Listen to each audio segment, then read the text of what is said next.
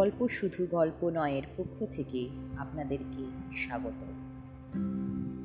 আজকের গল্প জেনারেল বগি। রচনায় দেবী প্রসাদ ঘোষ আর কণ্ঠে আলো। রাত তখন দুটো। জেনারেল কামরায় চণ্ডীগড় থেকে বর্ধমান ফিরছি আমার জীবনের এক দারুণ কষ্টের অভিজ্ঞতা এই মিডনাইট রাতের জার্নি অ্যাকচুয়ালি মাত্র পাঁচটা মিনিটের তফাতটা না বুঝতে পারার ফলস্বরূপ আমার এই কষ্টকর ও অসাধারণ একটা অভিজ্ঞতা। রাত বারোটা পাঁচ হয়ে গেলে যে দিনটা পরের দিন হয়ে যায়, এটা আমি খেয়াল করিনি। আমার ভাইয়ের চণ্ডীগড় গভর্নমেন্ট কলেজ অফ আর্টসে ইন্টারভিউ ছিল মে মাসের দু তারিখ। এদিকে পাঁচ তারিখ আমার কলকাতায় একটা ইন্টারভিউ ছিল। পড়লাম মহা মুশকিলে। দিয়ে ঠিক করলাম সেদিন রাতেই রিটার্ন টিকিট কেটে তারপর যাব। করলামও তাই। কিন্তু গিয়েই জানতে পারি যে আমাদের রিটার্ন ট্রেন পেরিয়ে গেছে। কারণ টিকিটে ডেট দিয়েছিলাম দু তারিখ। আর রাত্রের বারোটার পর যে সেটা তিন তারিখ হয়ে যায়, তা একদম ভুলে গেছিলাম। যাক, মুশকিলটা হলো আমায় সেদিন রাতেই যেমন করে হোক ট্রেনে চাপতেই হবে। তো ভাই বলল জেনারেল কামরায় যেতে। আমি এমনিতে খুব একটা শারীরিক পরিশ্রম সহ্য করতে পারি না।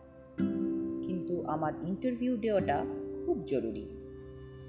অজ্ঞতা উঠে পড়লাম। উঠে তো আমার প্রাণ সেই মুহূর্তেই বেরিয়ে যেতে বসেছিল। উঠে দেখি সিটে বসে যাওয়া তো দূরের কথা, তারা বারো জায়গা নেই। এভাবে আমায় প্রায় ছত্রিশ ঘণ্টা যেতে হবে। ভেবেই হৃতকম্পন থেমে যাব যাব করছিল। এক ঘণ্টা এভাবেই গেলাম। চারদিকের ভয়ঙ্কর দৃশ্য আজও আমার চোখের সামনে ভেসে উঠছে। আমরা দাঁড়িয়ে আছি ট্রেনটার গেটের কাছে। এত ভিড়ে কিচ্ছু দেখা যাচ্ছিল না কামরার ভেতরটা। তবে লোকগুলোকে দেখে আর কথা শুনে মনে হচ্ছিল বেশিরভাগ জন বিহারের অত্যন্ত দরিদ্র শ্রেণির মানুষ। পরনে ময়লা, ছেঁড়া কাপড় জামা। আমি ভাইকে নিয়ে কামরার ভেতর দিকে এগিয়ে যেতে লাগলাম। একটি বারের জন্য যদি কোথাও বসতে পাই। এই আশা নিয়েই ভেতরে এলাম। এখানে এসে তো কেঁদে ফেলার উপক্রম হলো আমার। দেখি অর্ধেক লোক ঝুলছে ট্রেনের ছাদ থেকে। পাখির মতো চাদর, গামছা এসব দিয়ে বাসা বেঁধে ফেলেছে কেউ কেউ। মানে চাদরটার দুটো প্রান্ত ট্রেনের দুটো জায়গায় বেঁধে দিয়ে চাদরটার মধ্যে শুয়ে পড়েছে। আর ট্রেনটার তালে তালে দোল খাচ্ছে ছোট ছেলের মতো। আর একটা মোটা মতন লোকের ভয়ঙ্কর অবস্থা দেখে আমার ক্লান্তি সব উধাও হয়ে গেল। লোকটা একটা ছেঁড়া জামা গায়ে দিয়ে দাঁড়িয়ে আছে ট্রেনের হাতল ধরে। বোতামগুলোর মধ্যে একটাই কোনো রকমে যুদ্ধ করে টিকে রয়েছে বুকের দিকে। কালো নোংরা পেটটা জামার বোতাম ছিঁড়ে বেরিয়ে পড়েছে। দু কাঁধে মোট দুটো বাচ্চা ছেলে।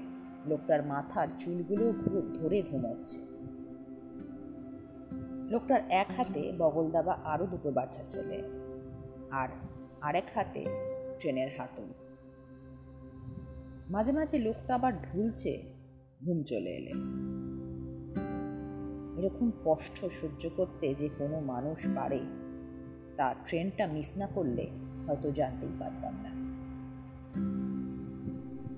এই মানুষজনদের দেখে আসল দুঃখ, কষ্ট যে কি, সত্যিই বুঝতে পারলাম। আর টেরও পাচ্ছি হারে হারে এদের ছোট ছোট বাচ্চাগুলোরও সহনশক্তি দেখে নিজের খুব লজ্জা করছিল। রুজি রোজগারের তাগিতে তারা এরকম নিয়মিত যাতায়াত করে তা একজনকে জিজ্ঞাসা করে জানতে পারলাম জিজ্ঞেস করায় সে বলল বাবু हम लोगों को तो आदत हो गया আমি কিছুটা অবাক হয়ে গেলাম দেখে ফের বলল आप बंगाली আছো না मैं भी थोड़ा बहुत बांग्ला बोल लेता हूँ আমার বেশ লাগছিল ওর মুখ থেকে ভাঙা ভাঙা বাংলা শুনতে তুমি কেমন আছো আমি ভালো আছি কাসা লাগা আমার বাংলা ছেলেটি নিজেই হেসে হেসে বলল তুমি তো বহুত আচ্ছা বাংলা বলতে হো আমি বললাম वो थोड़ा थोड़ा सीखे नीची बंगाली बाबू लोगों को बात सुन के छोड़िए जी अपनी पहली बार ये जनरल डब्बा में जाचेन हाँ हमारा ट्रेन मिस हो गया আপনি তো ऐसे যেতে পারবেন না আপনার আদাত নেই হে ছেলেটি এরপর সিট থেকে উঠে পড়ে সিটের ভেতরে থেকে একটা প্যাক করা বস্তা বের করল তারপর তার পাশে বসে থাকা একটা বাচ্চাকে বলল बटुआ तुम जरा उधर घस के बैठो ये दोनों भाइयों को यहाँ पे बैठने दो বলতেই বাচ্চাটি একটু সরে বসলো জানলার ধার দিয়ে এরপর আমাদেরকে বলল भैया आप दोनों ये सीट पे एडजस्ट कर लो मैं इसमें बैठ जाता हूँ মানে বস্তার দিকে ইশারা করে বলল আমি অবাক হয়ে ছেলেটির দিকে তাকিয়ে রইলাম কিছুক্ষণ এই গরিব লোকগুলোর এত মানবিকতা। আমরা যে সিট নিয়ে ট্রেনে, বাসে কুরুক্ষেত্র যুদ্ধ করে ফেলি, সেই সিট এক অপরিচিত ভিনদেশিকে হাসি মুখে দিয়ে দিল। আমি না না করাতেও কোনো কাজ হলো না।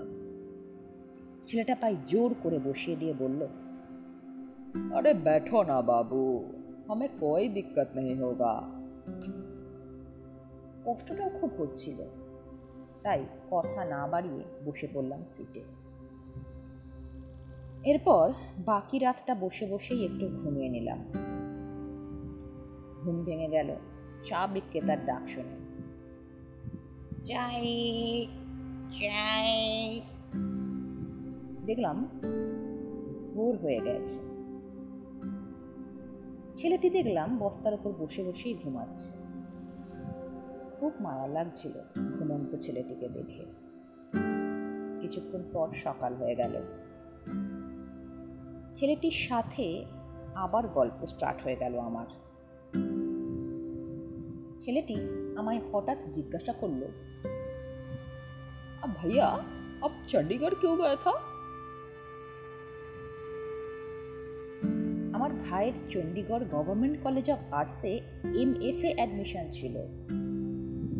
वो जो पेंटिंग होता है ना पेंटिंग समझते हो पेंटिंग मतलब জি master of fine arts May admission ছিল আমি ভি ওখানকার স্টুডেন্ট ছিলাম আমি আবার অবাক এই ছেলেটি যাকে একটা খেটে খাওয়া মানুষ ভেবেছিলাম সে কিনা এমএফ এর স্টুডেন্ট আমি বললাম তুমি এমএফ এ করেছো